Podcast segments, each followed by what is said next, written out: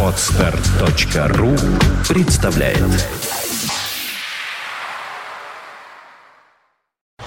You are listening. You're listening to Internet Radio Funtank FM. Funtank FM. А, 18 часов и 12 минут в Петербурге. Вы слушаете радиостанцию Фонтанка FM. Как всегда, по средам в это время, в 6 часов, э, у нас программа, авторская программа Ольги Маркиной «Культурная среда». Оль, привет. А, Здравствуй, Дима. Здравствуйте, дорогие друзья. Сегодня у нас гостем культурной среды стал замечательный человек. А, Итак, Герман Садулаев. Российско-чеченский писатель и публицист. Это я читаю конкретно из э, Википедии. Ну вот, хотелось бы узнать... Когда не читать. Да, вот именно поэтому мне бы и хотелось начать с того, что вы опровергнете Привет. а, а, немного эту информацию. Привет всем. Вы считаете себя русским писателем? Ох, вообще не считаю себя пис- ни писателем, ни русским, ни чеченским. Так, ни Я- писателем, ни русским, ни чеченским. Я вообще никем себя не считаю. Я считаю на калькуляторе деньги, которые мне платят. А вот, то есть их так не много, что их э, Тогда Только на калькуляторе. сразу логичный вопрос. Кто? кто эти Эти люди, люди. которые платят деньги? Я, я просто очень плохо считаю в уме, а вот в столбик уже тоже разучился, поэтому на калькуляторе. А сейчас, знаете, есть масса программ таких э, очень О, не удобных. надо про программы, не надо. Я боюсь программ. Я же рассказывал вам сегодня. Мой, мой сма- смартфон сам рассылает всем смс за меня. Это ужасно. Я боюсь искусственного интеллекта. Машины уже, кажется, порабощают нас. Нет, ни в коем случае. Максимум машины, которую я вот могу воспринять, это калькулятор, на который я сам нажимаю на кнопку. Хорошо. Предположим, э, вы не хотите называться писателем, но как это сейчас? Э, Я заметила, что все постоянно употребляют термин тексты, тексты. Но, тем Слушайте. не менее, вы явля- являетесь автором же- нескольких текстов. Я же сейчас телеведущий. А, и телеведущий. Да, да. Вы ведете свою авторскую передачу на 100 ТВ. Да, да. А каждый русский писатель, он после смерти попадает в телевизор. Видимо. Да, поэтому, ну, Ну, видим- я видимо- думаю, что телевизор все-таки скоро отомрет, как Видимо, факт. я как- когда-то был русским писателем, судя по всему, что стал телеведущим. Поэтому, да. Так, интересно. Что-то я не помню. Сейчас, сейчас я мертвый русский писатель. Понятно. Но, тем не менее, автором текстов вы по-прежнему являетесь, ибо рукописи, как мы Да, да. слыхали, не горят. А. Есть тексты, есть. А вот все-таки, чем отличие текстов от литературы? Мне интересен сам этот термин, который употребляют сейчас сплошь и рядом. Вот я смотрю, например, читаю э, нацбест э, рецензий. Вот эти тексты, этот текст, тот текст. Ну почему нельзя сказать там этот рассказ, этот роман? Вот мне просто интересно ваше мнение, как э, Ну вот- человека, ну вот- име- имеющего отношение Ну вот непосредственно. смотрите, допустим, да.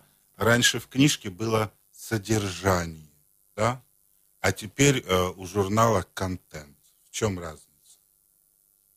Ну, я так предполагаю, всего лишь термин изменился, да, по сути? Термин. Английский термин, который... э, Да, термин изменился, но, например, был такой русский термин управленец, а сейчас есть такой э, термин как менеджер. Всегда ли это одно и то же? А вы за сохранение языка и против неологизмов? Нет, я просто к тому, что русский язык, он чутко реагирует на вот изменения, потому что то, что печатают в журналах, содержанием назвать нельзя. Это именно... Это именно контент. да. И тот человек, который туалетную бумагу по полкам расставляет, его неправильно называть управленцем, а менеджером можно. Это мерчендайзеры. Насколько Или- я а знаю, да, вот такое слово, которое да. я недавно Или узнала. вот менеджер, кто э, продает по телефону какие-то вещи, да, назвать его управленцем нельзя, да, а менеджером можно. Это реакция э, русского языка. То есть, когда возникает явление бессмысленное в своей сути и противоречащее просто порядку Вселенной, русский язык не хочет подыскивать для него своего слова, а заимствует некоторое Ну, это же, по-моему, было всегда так. Если брать изначально Да, корни всегда. русского языка, то Русский все... язык всегда сопротивлялся. А, так а что же тогда исконно русский язык? Мне стало вдруг интересно. Ну вот исконно русский язык это э, роман Льва Толстого «Война и мир», где наверное, четверть диалогов по-французски. Это исконный русский язык. Вот русский язык, он такой.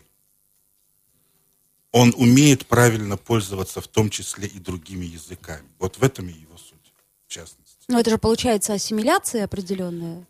Вот- Нет? Нет, вот русский, русский язык, он как русский человек. Он умеет всех завоевывать, при этом всех любить.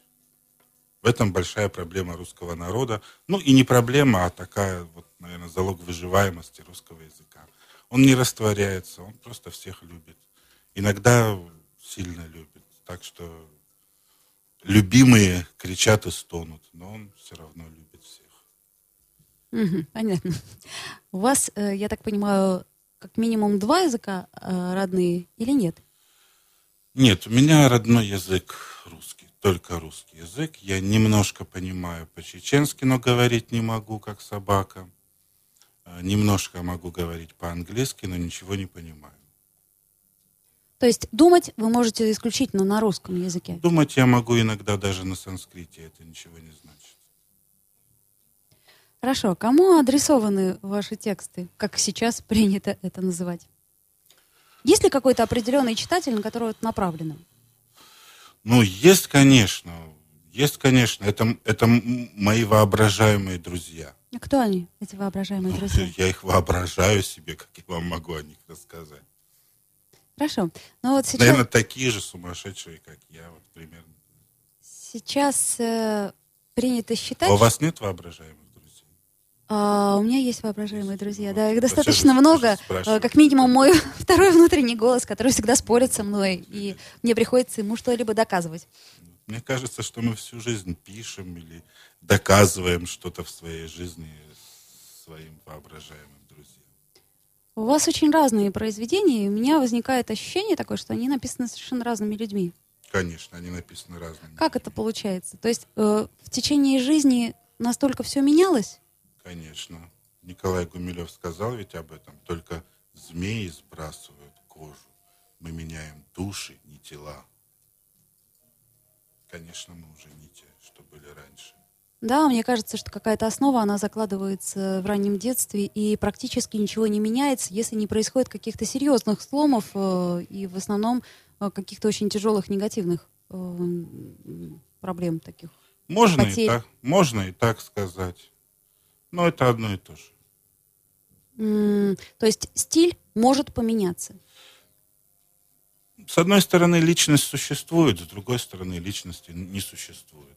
Что мы имеем в виду под личностью? Если вот под личностью мы имеем в виду вот то, что в совокупности можно обозначить как стиль, не только стиль письма, да, но может быть и стиль жизни, да, то ведь это может поменяться, ведь это все обусловлено. Ну, Окруж- стиль жизни, он, наверное, обусловлен окружением, опытом, да, и стиль, а, и стиль э, письма тоже может поменяться. Иногда остаются темы. Вот я в других писателях это замечал, может быть, меньше в себе, что писатель возвращается к одной и той же теме. Бывает так. Может быть, это характеризует его как личность. Но у вас есть ли какая-либо тема, которую вы через все творчество или через всю жизнь, тот вопрос, может быть, на который ищете сами ответ? А у меня нету такой темы. То есть вот они как-то из пространства приходят по времени, да? Ну вот даже не знаю. Ну вот тема, допустим, кто я? Ну, я думаю, что эта тема не только ваша, это, в принципе, тема человека, да. который так или иначе мыслит. Ну. Когда, откуда она приходит, эта тема? Ну вот она ниоткуда не приходит и уходит в никуда. То есть вопросы есть, ответов нет. Да, ответов и быть не может. Даже сформулировать вопрос в этой сложности, в этой области очень сложно. Даже сформулировать его. Для себя? Ну, для себя-то его можно и не формулировать, но когда ты пишешь то, что сейчас называют текст, или хотя бы, допустим, рассказ, да, то тебе надо это именно сформулировать, это перевести в язык образов, диалогов, да, описаний каких-то природы и так далее. Ну, вот этим ты формулируешь, а, формулируешь свой вопрос. Вот этот мой сборник последний, «Зеркало Атмы». Атма это что? Это, это я, душа. Это вот такие попытки поставить зеркало перед душой и посмотреться туда. А, а а что там? Что, что, что мы увидим? Вот если бы вы могли поставить зеркало, в котором вы бы увидели а, не сегодняшний свой фейс, там, как он после вчерашнего выглядит, да, а вот какую-то сущность свою, да. Вот интересно же, что бы, что, что бы там было. Ну, наверное. Вот, вот это, это попытки поставить перед собой и перед читателем такое зеркало. Но у вас э, герой, он тоже, в общем-то, это мое личное восприятие. Ему не переживаешь, не сопереживаешь этому герою. Очень отстраненный взгляд э, на своего собственного героя. Может быть, я ошибаюсь? М, Не сопереживать герою. Ну да, да, да, да, да. Не надо сопереживать никому. Знаете, в, в свое время э, был такой музыкант Фрэнк Заппа. Фрэнк Заппа. Как слушатели радио, имеющего отношение к рок-музыке, вы должны помнить. Его как-то спрашивали, вот вы сочиняете какую-то музыку, что вот вы хотите, какие-то эмоции вы хотите, а, а, ну, в- возбудить в людях, да. «Ну, эмоции это, это очень примитивно. Эмоции это очень примитивно. Вот смотрите, сейчас я говорит, во- возьму вот э, несколько нот в каком-нибудь си миноре, да, и вам станет грустно автоматически. Ну, эмоции это очень просто музыкой возбуждать. А хотите, вот возьму там ре мажор, и у вас такое легкое будет приподнятое настроение. Да? Нет, говорит, я стараюсь уходить от какой-то прямой эмоции в музыке. Но если вы помните музыку Фрэнка Заппы, вы согласитесь, да, что вот у него нет этой такой вот прямой эмоциональной э, линии, да, У него там вообще много линий. Очень. да, да. Ну вот это была его сознательная позиция. Он говорит, это очень просто, сделать человеку грустно. Я не хочу. Я хочу вот по-другому открывать звуки. Вот, поэтому э, в литературе, знаете, тоже очень просто сделать, например, человеку грустно. Написать какую-то историю, всем будет печально. Муму. Муму там. Ну, это, это довольно просто. Но это, наверное, скучно уже. Это уже, наверное, скучно. И мы, питерские фундаменталисты и последователи питерских фундаменталистов, решили отказаться от э, такой методики литературного творчества. Вот в частности Павел Крусанов, он высказывал эту идею, что а, нужно уходить от э, а переходить вот на тот уровень, на котором сочинялись мифы. Чистая эпика, да, никаких а, трудно объяснить. А, я? понимаю, о чем вы говорите, но я так предполагаю, что много было у нас уже таких эпох э, в литературе, когда принималось такое решение, и... Ну, э, ради бога, это же интересно. Что-нибудь попробовать. Почему нет? То есть вы считаете, что литература это может быть, в принципе, холодный эксперимент? Может быть, конечно. Для вас это Но эксперимент? он не холодный. Почему? Он не холодный, но экспериментом литература может быть. Для И- вас. И, и- для меня она может быть экспериментом. Так эксперимент, он имеет какую-то цель конкретную, правильно ведь? Нет? Ну, какая цель у эксперимента? Цель эксперимента всегда подтвердить или не подтвердить какую-нибудь гипотезу, да? Какую-то рабочую теорию. У вас есть рабочая теория? Вы ее подтверждаете или нет? Прекрасный в этом смысле у нас экспериментатор – это Сорокин. Читали последний его роман? Там уже Нет. выверено все. Телурия, этот его роман. Все прекрасно. Вот рабочая теория, что определенные стили а, в человеке а, могут возбуждать определенные эмоциональные состояния, направлять его дискурс внутренний так или иначе. да. Вот он этим пользуется. Роман состоит из множества-множества разных а, экспериментальных текстов, которые складываются в одну. Мне стало интересно, э, почему, э, если вот сейчас э, в литературе позднего 20 века, ну, понимаю, что в начале 21 века, э, процесс, э, ну, назовем его процессом самокопания, процесс самопознания, самоощущения, направленность внутрь и понимание, кто я, что и зачем, он вроде как актуален. Почему в прошлой эпохе э, большие крупные литераторы не занимались этой темой. Вот почему-то героев Гоголя совершенно не волнует, кто я, что я. Вот паночка лежит там, а в акулу совершенно не тревожит.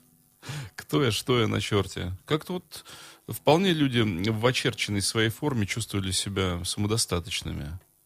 А нынче вот пошла такая штука разъезжания планов и мира, и внутренних психологических планов. Расползаются декорации, и человек не может себя собрать в них. Мгм, мгм. Да, очень такое умное замечание, я бы сказал, да. Ну вот лично я просто устал уже тоже от, от психологизма классической русской прозы. Ну, просто устаешь в какой-то момент от него. Не можешь уже его всерьез воспринимать. Так бывает. От вот Пожалуй. этого- от вот этого копания, ре- рефлексии постоянной. Причем героев, да. Ну, ведь это все, все, все это тоже можно показать другими способами. И в этом время мы живем в очень интересное время, знаете. А Чем это время интересно? Ну, оно может снова стать временем эпическим. Оно имеет такие шансы. Боюсь, что да. Оно имеет. Вектор эпоса куда направлен, в какую сторону? Но вектор эпоса, конечно, он направлен вовне, в первую очередь, да. Человек, как вы совершенно справедливо заметили, такой человек, он не копается в себе. Он совершает действия. Вот украли э, Елену, да, вот надо, можно сесть и подумать, вот, а люблю ли я Елену? Да как они могли украсть Елену? А что я чувствую сейчас по этому поводу? Ревность ли во мне говорит? Или это гнев? Или тоска? А что вот это? А вот, ну, можно, а можно просто собрать все корабли и отправиться на войну. Вот сейчас такое время. Действенное, да? Да, В большей степени. Да, вовне. Вовне. Ведь э, это тоже эмоция, это тоже э, психология. Но она вот такая, психология в эпосе, психология прямого действия. Мы не знаем, что думал Геракл, а, но, в принципе, мы можем предположить по его действиям. Вот увидел какое-то чудовище и убил его. Наверное, он что-то при этом почувствовал. О, там чудовище, дай-ка я его убью. Но мы видим по его действиям, что он думает, что он... И эпос, он направлен вовне, и а, в эпосе и в эпическом вообще э, строе, стиле, в эпическом стиле жизни, я бы сказал, достигается, наконец, реинтеграция внутреннего и внешнего. Ну, Короче, вот что подумал, то и сделал. Проще говоря, да? а то есть отсутствие смыслов, Ну, вторых, ну, третьих, ну, планов. Э, Нет, а ведь действительно, э, вот вы сейчас говорите, я проматываю очень в ускоренном темпе эм, какие-то сюжеты мифологические. Они ведь действительно решали поступающие э, проблемы, и вот меньше всего задавались какими-то вот этими моментами. Догоняют колхи, значит, надо расчленить брата и раскидать его по берегу. Пока они будут собирать, мы успеем по Дунаю уйти как можно дальше. И никто не мучается вот особенно.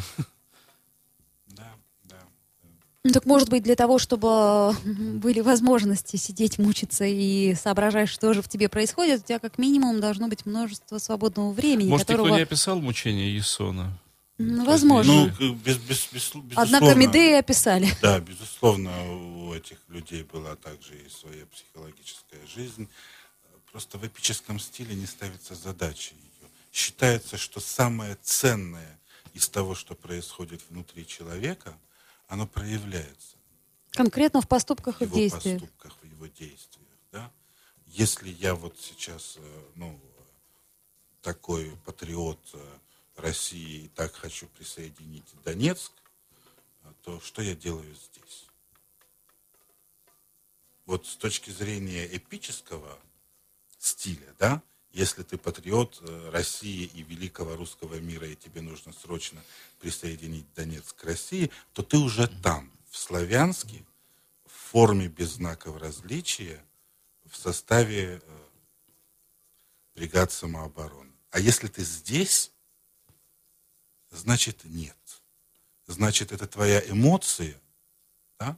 значит, это твое, твое психологическое побуждение, не настолько для тебя значимо, не настолько для тебя определяющее, чтобы все бросить и куда-то поехать. Сейчас мы, э, мы, наш прекрасный товарищ, старший учитель, коллега Александр Глебович Невзоров, да, вот он, э, я не разделяю его атеистических убеждений, сразу скажу, да, мне нравится его аргументация, он очень умный человек, согласитесь, Невзоров, Невзоров да, он, от, он а, отказывает часто верующим в праве называться таковыми, поскольку в их жизни это никак не проявлено. У нас сейчас вот, вот мы потеряли этот эпический стиль. Мы можем сидеть в интернете и что-то говорить про Луганск, мы можем говорить, что вот мы верующие, что мы в Христа верим, там, или в Магомеда, или в Будду, там, в кого угодно. А при этом, что мы делаем реально? А мы сидим в офисе и зарабатываем деньги. И с точки зрения вот сочинителя эпоса, тот человек, который сидит в офисе и зарабатывает деньги, он не является ни буддистом, ни патриотом, ни кем еще. Он является, ну, как бы, деньговером, ну, поскольку вся его жизнь направлена на зарабатывание денег и все, да. Ну и все. А все остальное это блажь. Понимаете? У нас вся жизнь... Вот чем... Задайте себе честно, вот чем вы заняты? На что вы тратите свое время, свои силы, свою жизненную энергию? Вот на что вы тратите? Тем вы и являетесь. Ну, несомненно же. А, да. Кто спорит? Да, да. А, а, а что при этом вы думаете внутри себя? Где, в каком месте у вас болит Россия? Ну, знаете, это как э, про намерения, да, по сути. Намерения это могут быть благими, но другой вопрос, что они ни к чему не Вот, приведут. вот. И... С точки, почему не разбирается психология Есона? Потому что все, что важное, что он для себя решил, он проявляет в действии. А промежуточные этапы вот этих внутренних э, борений считает эпический сказитель это э, технические моменты, которые можно Считать ли тогда э, философа подобным пассионарием, подобным действенным э, лицом? Ведь если ты, ну, не бежишь, да, изменять действие на мир с дубиной, а высказываешь какие-то идеи и проповедуешь эти идеи ближним и дальним тоже. Ну, слова ведь, только слова. Эм, так можно было бы и Христу сказать. Ну, вот ходишь, бродишь, то на гору зайдешь, то спустишься, все говоришь, говоришь. Какое действие, да, да, кроме вот- Лазаря, Вот условно. и вот мы не сможем предъявить никаких э, претензий по этому поводу двум личностям, Иисусу Христу и Че Геваре, потому что Че Гевара как-то сказал за себя и за Иисуса Христа, да, я авантюрист, но я из, того- из рода таких авантюристов, которые готовы пожертвовать за свои авантюрные идеи жизнью. И он сделал это, и Иисус Христос тоже сделал.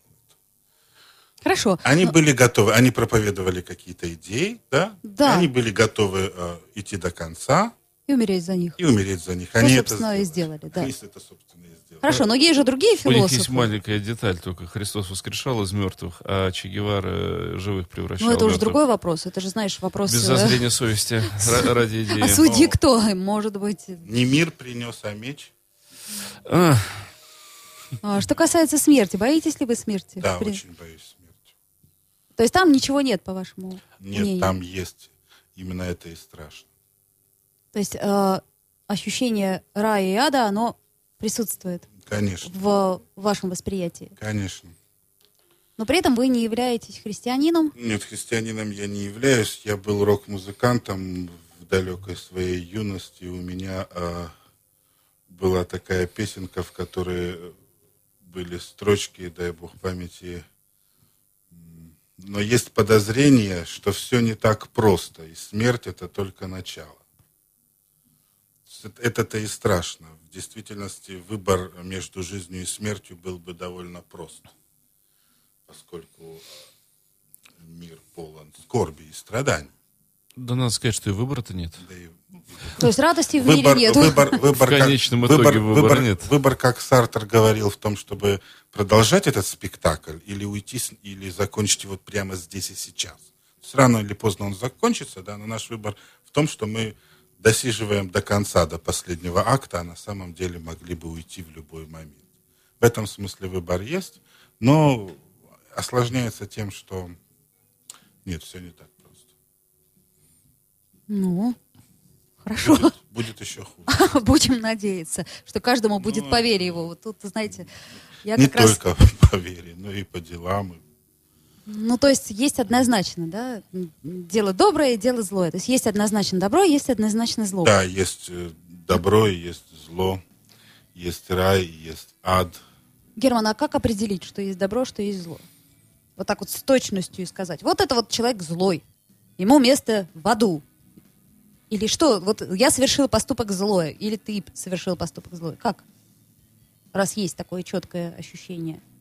Ну, каждый это знает внутри себя. То есть лакмусовая бумажка, собственная совесть, Совесть есть. Да, которая да а мы пытаемся ее заглушить часто, как-то нам это удается с большим или меньшим успехом. Но вот если признаться самому себе, мы всегда точно знаем внутри себя вот этот поступок, который я сейчас совершаю. Это хорошо, или это хорошее дело я делаю, или, или это я плохое дело? Как правило, не знаю, почти всегда мы знаем.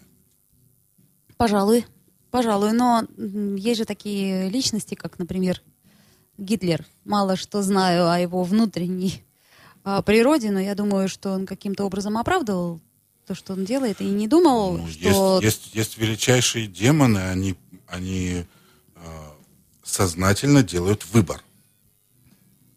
Я перехожу на сторону тьмы. Я буду великим демоном. И это выбор. И человек так работает. И не только Гитлер. Был такой Равана, его в индийском эпосе Рамаяна описывается его а, похождение. Он украл Ситу, украл супругу Рам. И однажды его а, младший брат сказал ему, Равана, что ты делаешь? Это Рама. Это он сам Вишну. Мы все умрем. Нам не победить Раму. И Равана сказал, я знаю. Но зачем тогда? Говорит, ну я же демон. Я Раван, я величайший из демонов.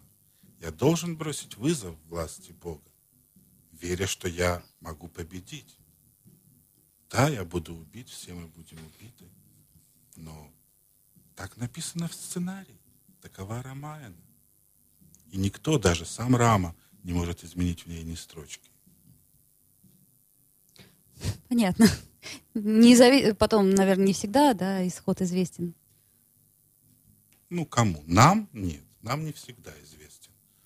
А в Глупо начинать бой сто процентов, будучи уверенным в поражении. Ну, демоны, Наверное. демон- демоны всегда в конечном итоге терпят поражение. Ну и настоящее лицо боя не всегда известно, поэтому, когда кто-то начинает бой, мы не знаем, что он начинает. Пожалуй.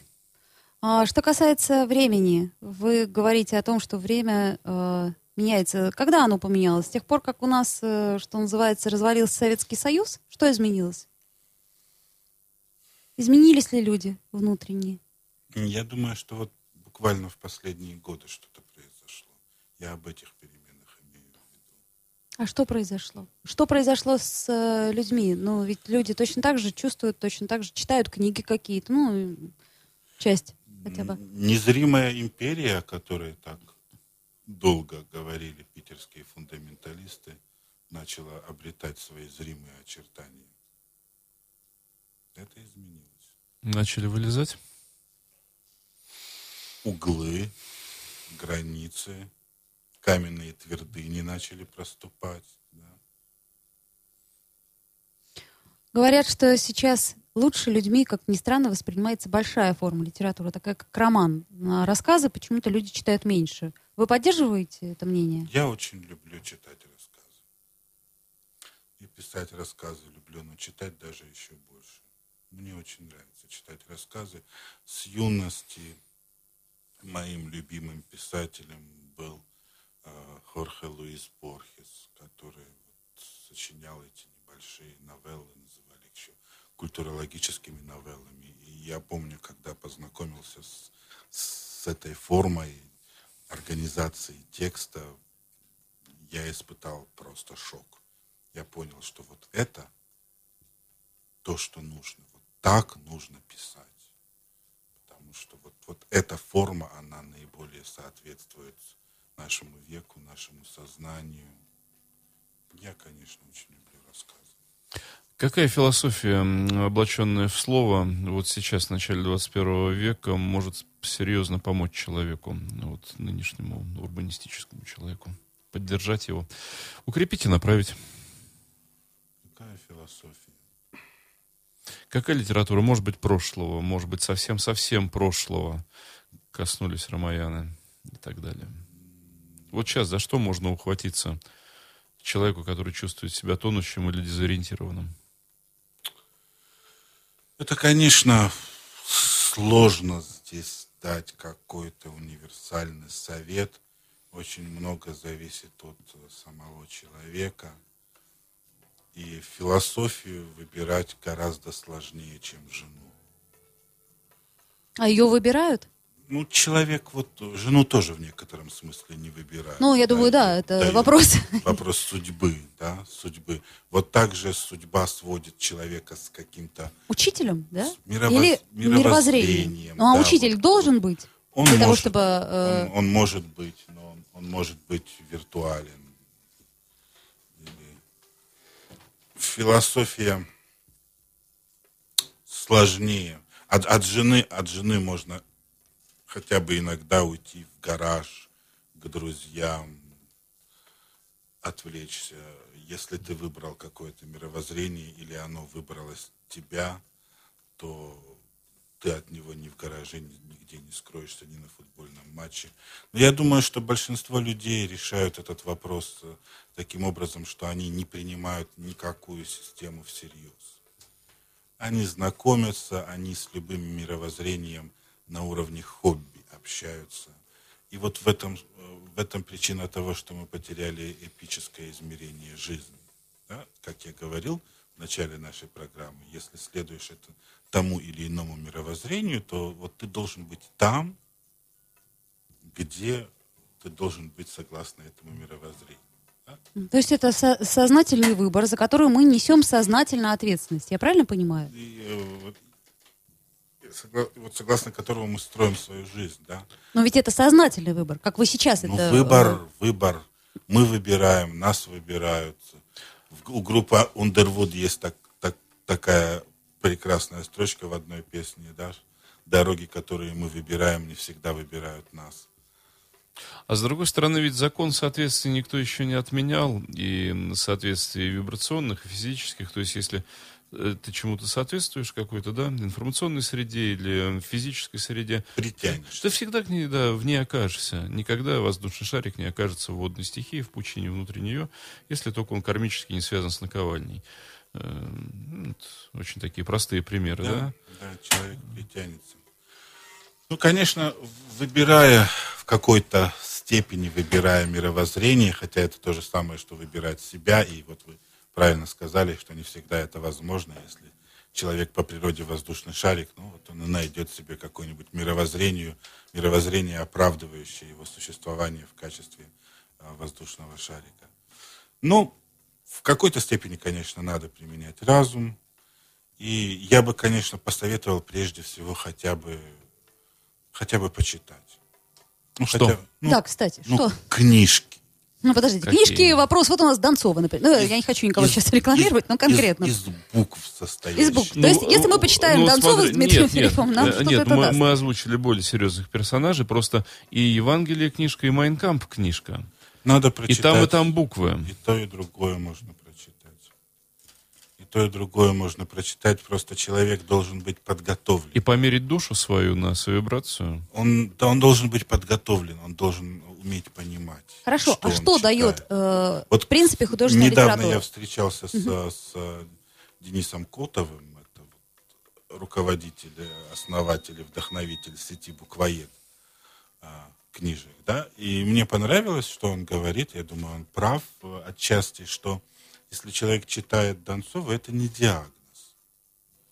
это не диагноз, это определенная ступень. Если у него в принципе есть э, некоторая привычка читать книги, то весьма возможно, что в другой жизненной ситуации он возьмет другую книжку в руки и прочитает это. Читать поэтому это хорошо, и даже Донцова читать это хорошо. То есть лучше читать Донцова, чем не читать ничего. Да, лучше что-нибудь читать, потому что книги это такие симулякры реальности. Они нас учат, э, ну, вот как вот на этих э, водить самолеты учатся на как называется? Автопилоты, да? Имитационные. Или- Да, а, имитатор, имита- имитатор. Ага, Да, понятно. Вот точно так же книги, романы какие-то, они дают нам симулякры жизненных ситуаций. То есть тоже н- чего-то- некая привычка читать, во-первых, и некое проецирование на себя той это, или иной... да, это э, очень человеческое качество, очень хорошее качество, и впоследствии, когда придет человеку время, оно может помочь ему, в том числе и с выбором а, его мировоззрения, жизненной позиции, и он будет более готов отнестись к этому серьезно, прочитав, сравнив, другой примерив на себя. С другой стороны, процесс чтения это процесс накопления информации. И вот мне кажется, сейчас э, больше людей, которые нуждаются, может быть, сейчас время собирать камни, я не знаю, но они нуждаются в накоплении вот этого потенциала. Они копят, копят, копят его. Э, Ведь если человек э, вызрел до излучения вибрации, да, ну вот, э, например, какой-нибудь великий просветленный, который молится за мир сей, наверное, трудно предположить, что он вместо того, чтобы сидеть и читать мантру, спасающую мир, будет сидеть и читать книжку о мантре, спасающей мир. Это две разные вещи. Излучение вибрации и потребление вибрации. Когда вы уже все для себя решили, когда вы примерили на себя свою вибрацию и поняли, что это оно, вы идете и делаете. Ну, опять же, эпичность, да, идешь и Да, делаешь. да, идешь и делаешь. Да. Ну, я так предполагаю, что у нас множество людей даже не приблизились к тому, к той мысли, что это возможно выбрать, что это готово. На самом деле люди у нас делают. Они идут и делают каждый день. Просто что они делают? Это не то же самое, о чем они пишут в своих блогах, не то же самое, что они друг другу пропагандируют и проповедуют. Люди говорят, что мы православные христиане или и так далее, да. Но на самом деле они не живут как православные христиане. Они и не знают э, этого принципа жизни Ну, православных. может Да, быть, и они, все- знают они работают в офисе и зарабатывают деньги. Поэтому они все простые, обыкновенные бабловеры. Деньги Ани. деньгиане, они верят. Вот если человек 12 часов э, э, в день или 10 часов в день посвящает тому, чтобы зарабатывать деньги, а потом говорит, что я коммунист, я там христианин, я там агностик, я там, да бог знает что. Да ты просто бабловер, деньгианин, там все. Потому что ты все свое сознательное время тратишь на то, чтобы зарабатывать деньги. Ну, а потом сидишь там, вот, э, мультик посмотрел, в игрушку поиграл, философскую книжку прочитал. Это уже не имеет никакого значения. Я вдруг понял, маньяк это тот, кто все делает для денег, для Да, мании. маньяк. Маньяк. Поэтому мы все просто, мы все обыкновенные деньговеры. Надо это осознавать. Мы просто э, целыми днями работаем за деньги. Нет у нас никаких убеждений на самом деле. Если бы были, мы бы жили в соответствии с ними. А мне кажется, что убежд- ну, мы немножко о разных вещах говорим. Просто Нет, есть это- убеждения, которые нам навязаны, а есть ценности, которые мы в любом случае не сможем переступить.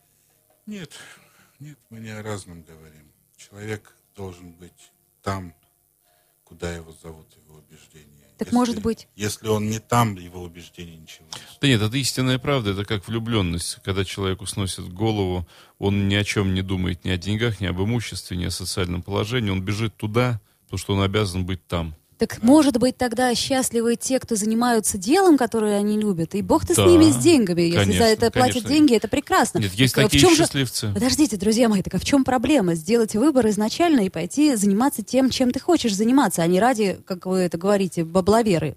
Ну, например, что если я артист, и вот я артист, и я вот там занимаюсь. А в чем тогда философия? Философия в том, чтобы быть артистом. Ну, наверное, для того, чтобы быть артистом, надо же иметь что сказать. И артистом просто так никто не станет. Не, ну а что сказать, ты говоришь то, что тебе режиссер Нет, это говорит. Ничего подобного. Ты несешь свою другое, какую-то это определенную другое. мысль. Это, это которая- профессиональная ориентация. Ну, вот человек вот любит, любит он лицедействовать. Вот он артист. А, то есть э, вы предполагаете... Да, вы знаете, а я, кстати, считаю, что гораздо больше сделает человек в жизни э, хорошего, если он по призванию выбирает профессию да врача. больше хорошего. Ну, А тол- что в чем цель-то тогда? Толку-то что? А, Цель- то, а так, а хорошо. Цель в, чем, в том, в чтобы чем умереть цель? на поле боя. Другой цели у человека нет.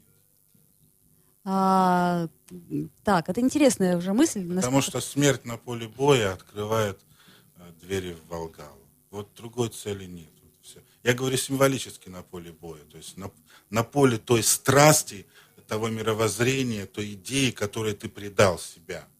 Я вдруг подумал, а может быть Жить горняком вот там. по вот такому призванию? Вот можно, например, быть горняком? э, так оголтело по любви. Вот мне, мне кажется, что же вот есть профессии, Ну. да, которые трудно, например, да?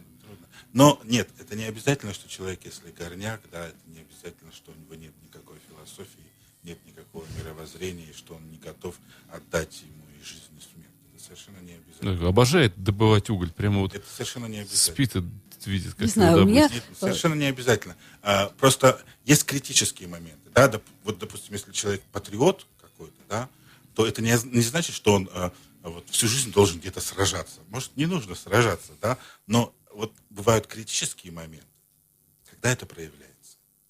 Вот когда, допустим, настала а, а, Великая Отечественная война, да, и вот человек либо шел добровольцем на фронт, либо не шел. Бывают моменты, когда либо старался, чтобы его в Среднюю Азию отправили. Ну, а до этого они оба работали, к примеру, там, на одном заводе инженеры. И никак не проявлялось. кто А, был. ну понятно, да. это не значит, что человек должен все время вот... Само собой. Да, но, но бывают проверочные моменты. И в жизни они обязательно бывают. А, в каком-то интервью мне очень понравилось, как вы сказали, что э, как это, жестокость труса хорошая такая штука, что, в принципе, жестокость труса, она страшнее, чем, предположим, жестокость воина, да? Это как раз речь, по-моему, о чеченцах шла, если я не ошибаюсь, о чеченах, да? Что, Вообще не, а, не представляю, о чем вы говорите. но о может том, что э, на войне, в общем-то, может быть, э, те самые там э, молодые люди, которые издеваются над э, бомжами, они, в общем, не смогут проявить никакой храбрости, мягко скажем, а просто, э, как вы сказали, намочить штаны. Вот, это я цитирую конкретно интервью. Ну, это о другом, ну, это да, это другое, но это для меня такая тема болезненная, страшная. Я вообще не люблю про все это. Про вот эту жестокость, про то, каким некоторые писатели, им нравится, и они вот это смакуют, да. Вот человек, оказавшийся в таких э, нечеловеческих обстоятельствах, как он себя поведет. Это очень важная для литературы тема, я согласен. Ну, мне не нравится ее смакование. Хочу я, чтобы мы оказывались в нечеловеческих ситуациях. Просто надо стараться не оказываться в нечеловеческих ситуациях. Вот. А когда уже, конечно, она пришла, ну, тут уже, да, ничего не поделаешь, человек проявится. Ну, совершенно невероятным образом. А вы Да? думаете невероятным? Разве это невозможно предсказать? Нет, это невозможно предсказать. И вы увидите, что вот человек вроде казалось, который был осторожным все время и трусоватым, кажется, а он бросается на амбразуры, спас- спасает товарищей, или просто твердо, храбро, спокойно умирает в бою. А другой такой вот э, задира, такой вот, ну, э, и всех, э, всех все время оскорблял, задевал, был таким это, и он э, сидит в окопе, обосравшись. Чаще всего так и бывает, действительно. Ну, да, пожалуй, пожалуй. Не знаешь. М, Да, кстати, вот тут нам о, о, пишет Александра Ромашова. Мать-одиночка с двумя детьми, которая пашет на трех работах, а муж может в это время думать о мировоззрении. Ну, это такой практически женский вопрос. А, В общем, да, хороший вопрос. Что я могу сказать? Я сам пашу на трех работах.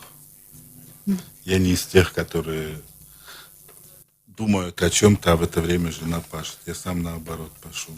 Ну, поэтому я, э, наверное, реалистично отношусь к, к тому, что когда меня спрашивают, какое у вас мировоззрение, какая у вас идеология, там, какой вы веры и так далее. Ну, какая моя вера? Вот я в семье деньги зарабатываю. Есть у меня, конечно, какие-то мысли и так далее, но это не то, что имелось в виду в эпические времена, когда люди были готовы вставать, идти и сражаться. Пока, мы, пока что мы, я думаю, я как большинство, просто сражаюсь за свою семью. Ну вот, собственно, и подходит к концу наша передача. Последний вопрос. А, скорее, наверное, тоже он слишком философский, но если у человека у конкретного может быть какая-то цель, да, то есть ли цель у человечества в целом? Как вы ее себе видите? Цель у человечества. Ну, цель у человечества, конечно, есть. Цель у человечества, она в том, чтобы мы, живые существа, смогли, с одной стороны, и исполнить свои тут, желания, капризы, прихоти, ну, а с другой стороны, наверное, что-то понять для себя и сделать тот главный решительный шаг, которого от нас ждет небо. Спасибо. В гостях у нас был Герман Садулаев, писатель и публицист. До встречи. Спасибо. А, Потихонечку приближаемся к следующему часу. Давайте через Deep Purple к нему приблизимся. You are listening. You're listening to Internet Radio Funtank FM. Funtank FM.